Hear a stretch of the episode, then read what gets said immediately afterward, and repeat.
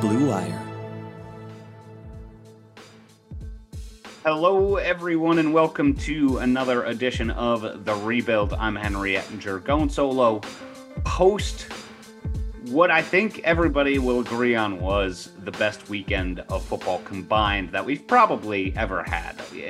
Of course, I wasn't around in the 70s and 80s to necessarily uh, have anything to compare it to, but if you just look at the fact that there were three walk-off field goals and then that Chiefs Bills game with the Chiefs winning in a walk-off touchdown, I think you have to admit that. So I hope all of you guys were able uh, out there to watch that because it was truly incredible. I was just a fan of the game were all of the games you know super well played not necessarily you know the i wouldn't say i thought like the titans bengals game was super well played the weather conditions certainly had an impact on san francisco and green bay i wouldn't say that was the best game either but that being said there they were all close uh, there was high level you know quarterback play in, in, almost all of the games as well and, and some really fun intriguing storylines to come out of it. But you don't listen to this podcast to talk about all the other teams in the AFC. You, you talk about you're listening to this podcast uh, for us to talk about the Browns. So that's what I'm going to do. And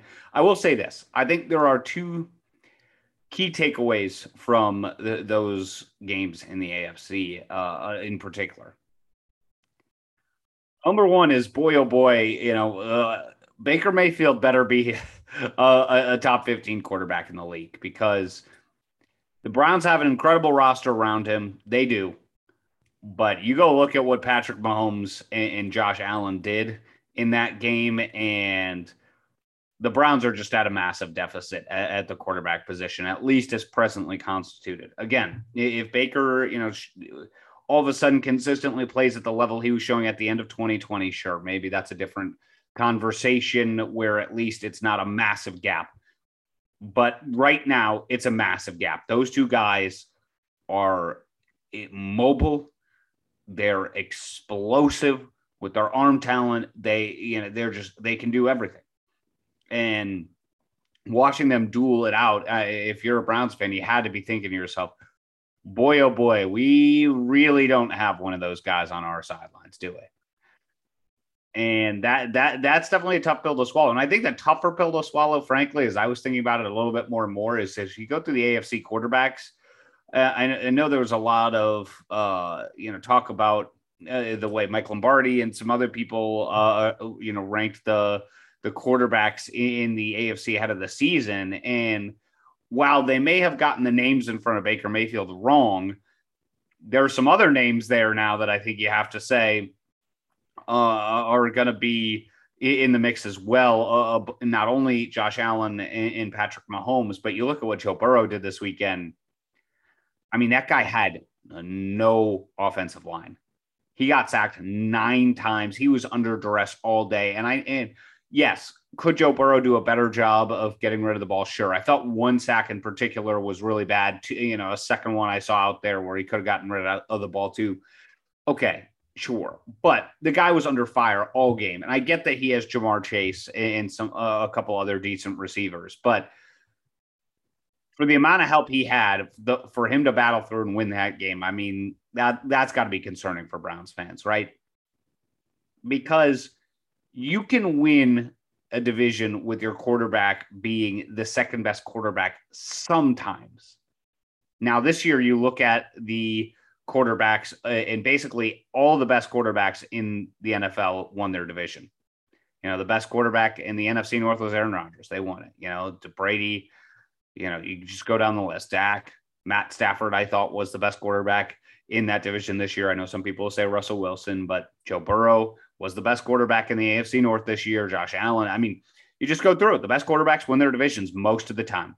If you're the second best quarterback and you've got an elite roster, sometimes well, let's face it, Baker Mayfield's the third best quarterback right now, and that's that's the challenge. Is Lamar Jackson is better than Baker Mayfield, and now Joe Burrow is ascended above both of them, and that's a problem because if the Browns are going to win this division, Baker's going to have to at least ascend above Lamar Jackson for that to happen, and right now he's not there. And you can throw me all the numbers you want about Lamar Jackson's passing. His dynamic ability as a runner makes him a better quarterback than Baker Mayfield right now. Baker Mayfield has not played at an MVP level. at any point in his career. That's just the way it is. So hopefully, uh, you know, that, that type of stuff can change. But man, he, he, that was tough. And then that's not even including Herbert either, you know, or, you know, or Lamar Jackson, who didn't play this weekend in the conversation. So I think you're looking at five, you know, pretty clear QBs that are ahead of Baker right now in the AFC. And that's a big hill to overcome, uh, no matter how good your roster is around him. And again, I don't want to make this just a Baker versus Allen and Mahomes thing because you look at the other side of the bracket, and yeah, Jimmy Garoppolo's in the conference championship again. And I and I talked about just last week how I didn't think Jimmy Garoppolo is really all that much of a better quarterback than Baker, but so it's not always quarterbacks to win, but it, they help cover up a lot of holes. And I think that's what you're seeing in the AFC and it does not bode well, I would say, for the Browns' future if they really want to win a Super Bowl right now. They, you know, even if Baker is the guy, quote unquote, is he one of those guys? That I, I that's a different level. It just is. I'm sorry, he's not the athlete that those guys are uh, right now, and I'm not sure he's ever really going to have any other type of qualities that are going to make up for that. So we'll see. But that, that was a little bit of a, I thought, a sobering uh, thought after the game. And, and, the other more immediate thought that I had, you know, less of an existential crisis was, well, forget D tackle. I, I I know I mentioned D tackle might be the, the the Browns' second biggest need behind wide receiver this offseason. It's defensive end. It's defensive end because all of these games come down to pass rush. Can you get to these quarterbacks? We saw in the Rams game, right? The Rams, Von Miller got to Brady that defensive line in general got to Brady. The Packers game, I thought Rashan Gary was going to single handedly win the game for the Packers. And on the flip side, the 49ers defensive line is what cost Aaron Rodgers all of those type of problems.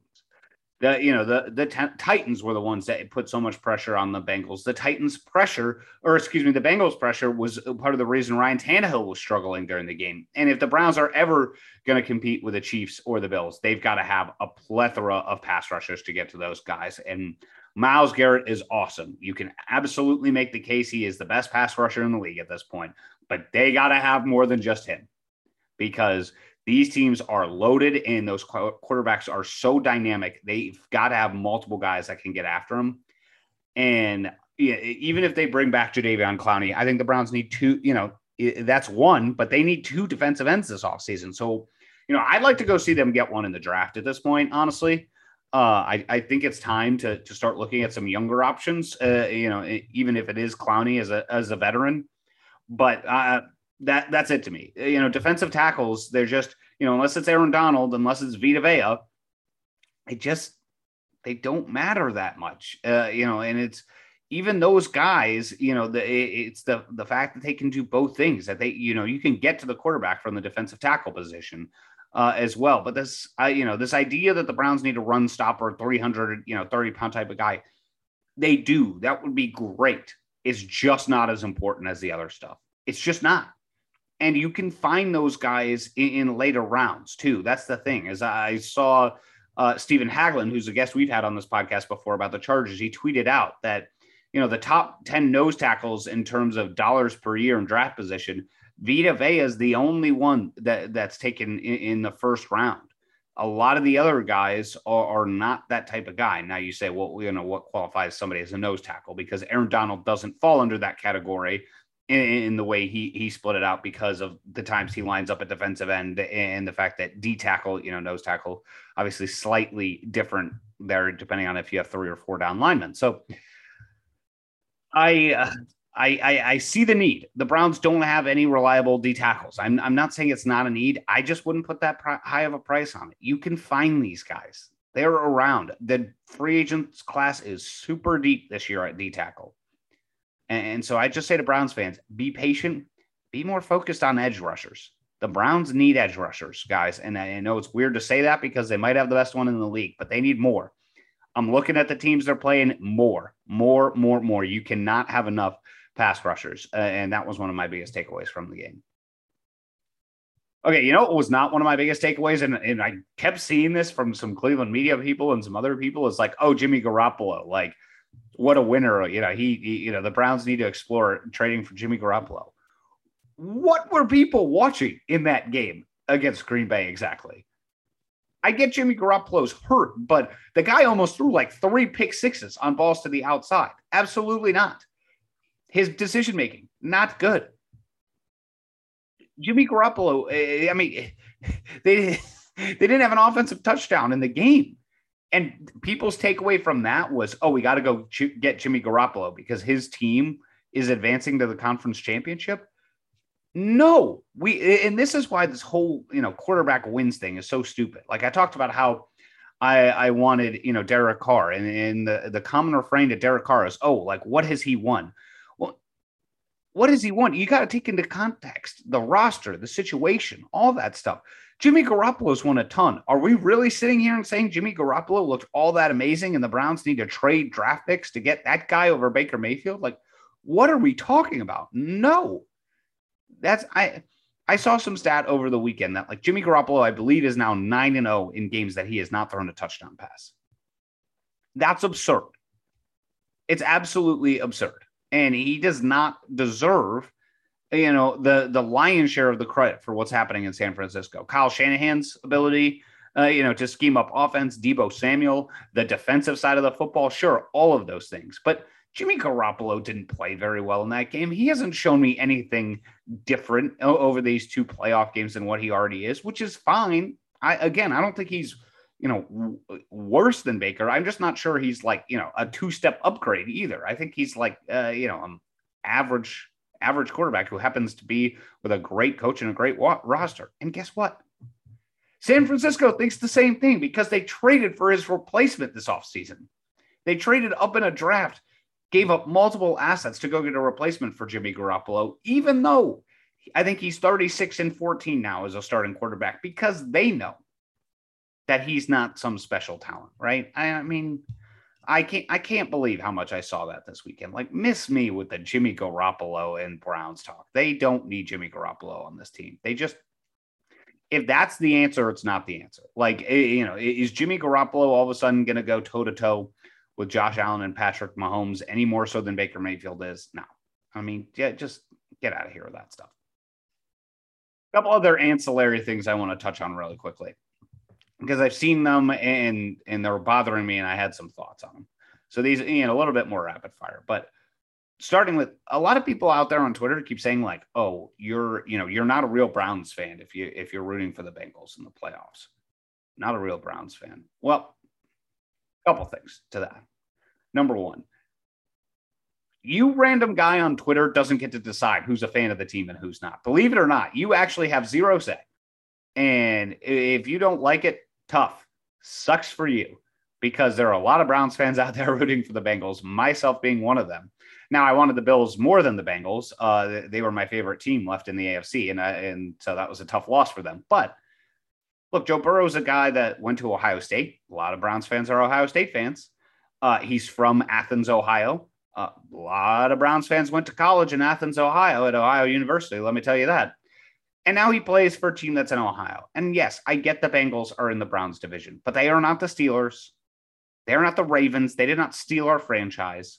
And for the most part, the, the Browns have had the upper hand on the Bengals for the last 20 years. So, no, I don't think it's sacrilegious to root for the Bengals in a playoff game. And I can't believe there are people, first of all, suggesting that based on the circumstances. And if you are suggesting that, well, you can shut it because it's just not true. Uh, you don't get to decide who's a Browns fan and who's not. So that part was really bothering me. Number two, uh, the OBJ success story uh, for the Rams. There's a lot of weird stuff going on with this. I've seen some people like rooting really hard against OBJ. Look, you want to quibble with how he handled the situation leaving Cleveland. 100%. I get the frustration there. But was he wrong? Again, no. And, and I keep saying this is the way OBJ handled himself, you can absolutely, you know, nitpick because it was probably unprofessional, uh, especially at the end. But he was not wrong.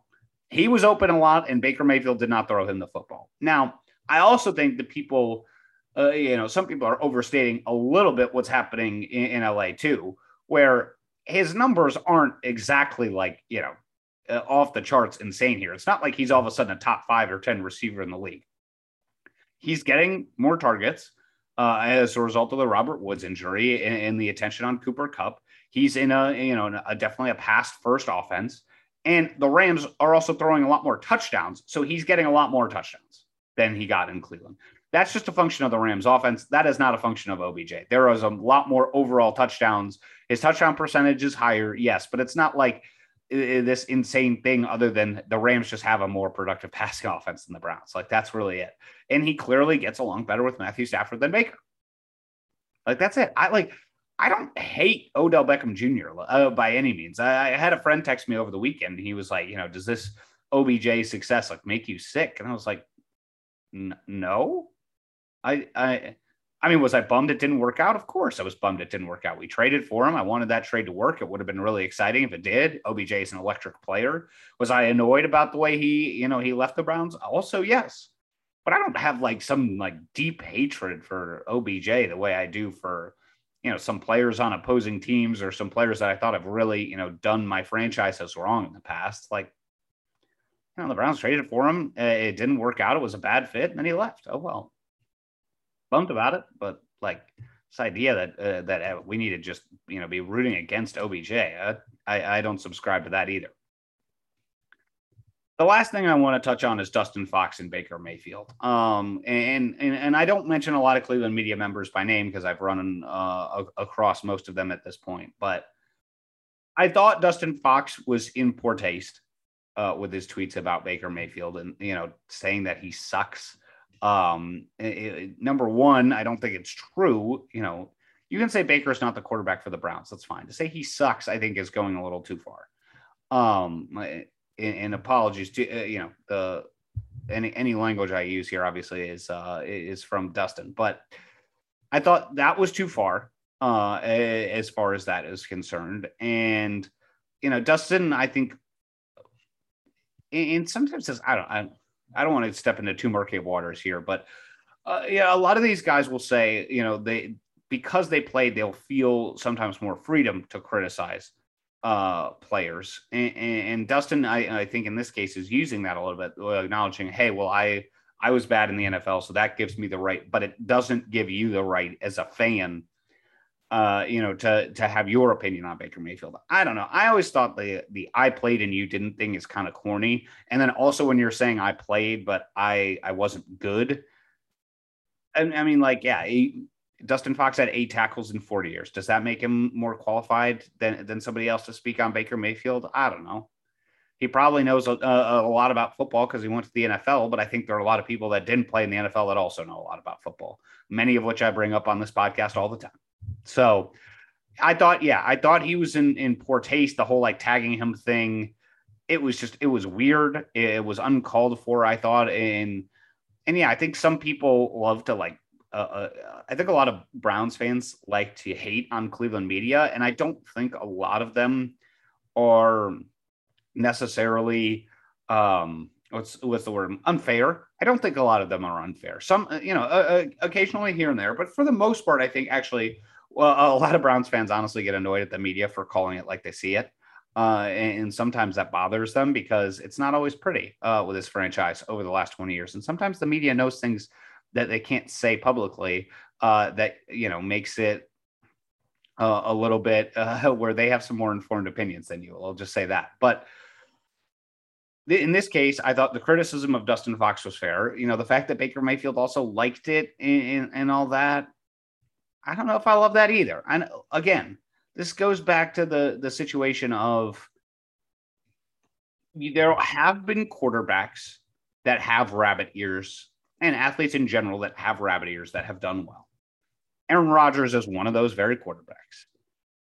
But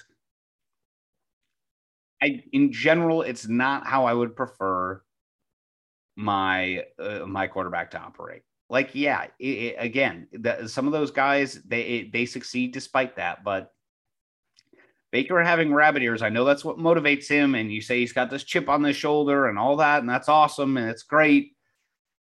That really works when you know you're winning football games but man that can get old and again it doesn't matter what i think really that can get old uh, uh in the locker room real quick if, if, if things aren't going well and I'll just say this: you're hearing it. You heard it on the broadcast for the Rams Bucks game uh, about OBJ, and I know from people I've talked to, uh, this was the same case in Cleveland, is that whatever the outside media and fans think of OBJ, the players in the locker room loved OBJ, both in Cleveland and now in Los Angeles. So locker room dynamics aren't always the same as as what people you know fans might want to believe. So fans may love this whole you know rah rah chip on the shoulder thing whatever you know baker's out to you know for revenge against everybody. As long as it plays in the locker room fine. Fine.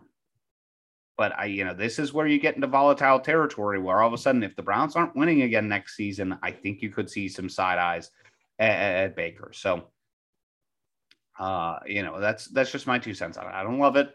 Again, it's not the end of the world. I don't think that means Baker's not going to be a good quarterback or it'll have any impact on his play next season. just weird. It's just weird. It's not how most of the successful professional quarterbacks, you know, in the NFL operate. Some, some do it, but not most. But not most. All right, Browns fans, that'll do it for this episode of the rebuild. I, in a solo again here. We will be having some guests on. I want to get into draft talk. I really do. Uh, I just got to find the time to watch some of these prospects and get some people on that have watched them even more than I have. Because you know, typically the way you know I'll, I'll operate is I'll watch some highlights and then you know maybe two or three full games if I can get to it. The the condensed games uh, where they you know they just show a little bit quicker of a version of it but I can't watch really more than that uh, on on some of these guys. I just don't have the time. So I want to get to that part so I can at least form my own opinions uh, on some of them, and, and then I'll, you know I'd love to share that with you and love to go back and forth with the guests. I just don't want to bring them on too early. So we'll talk receiver, we'll talk defensive end, all that and more, uh, and uh, we'll hopefully have some guests on as well uh, coming up here in the next couple weeks. And Jordan will be back too. But until then, Browns fans, excited to keep talking football with you all off season. And two words for you: Go Browns.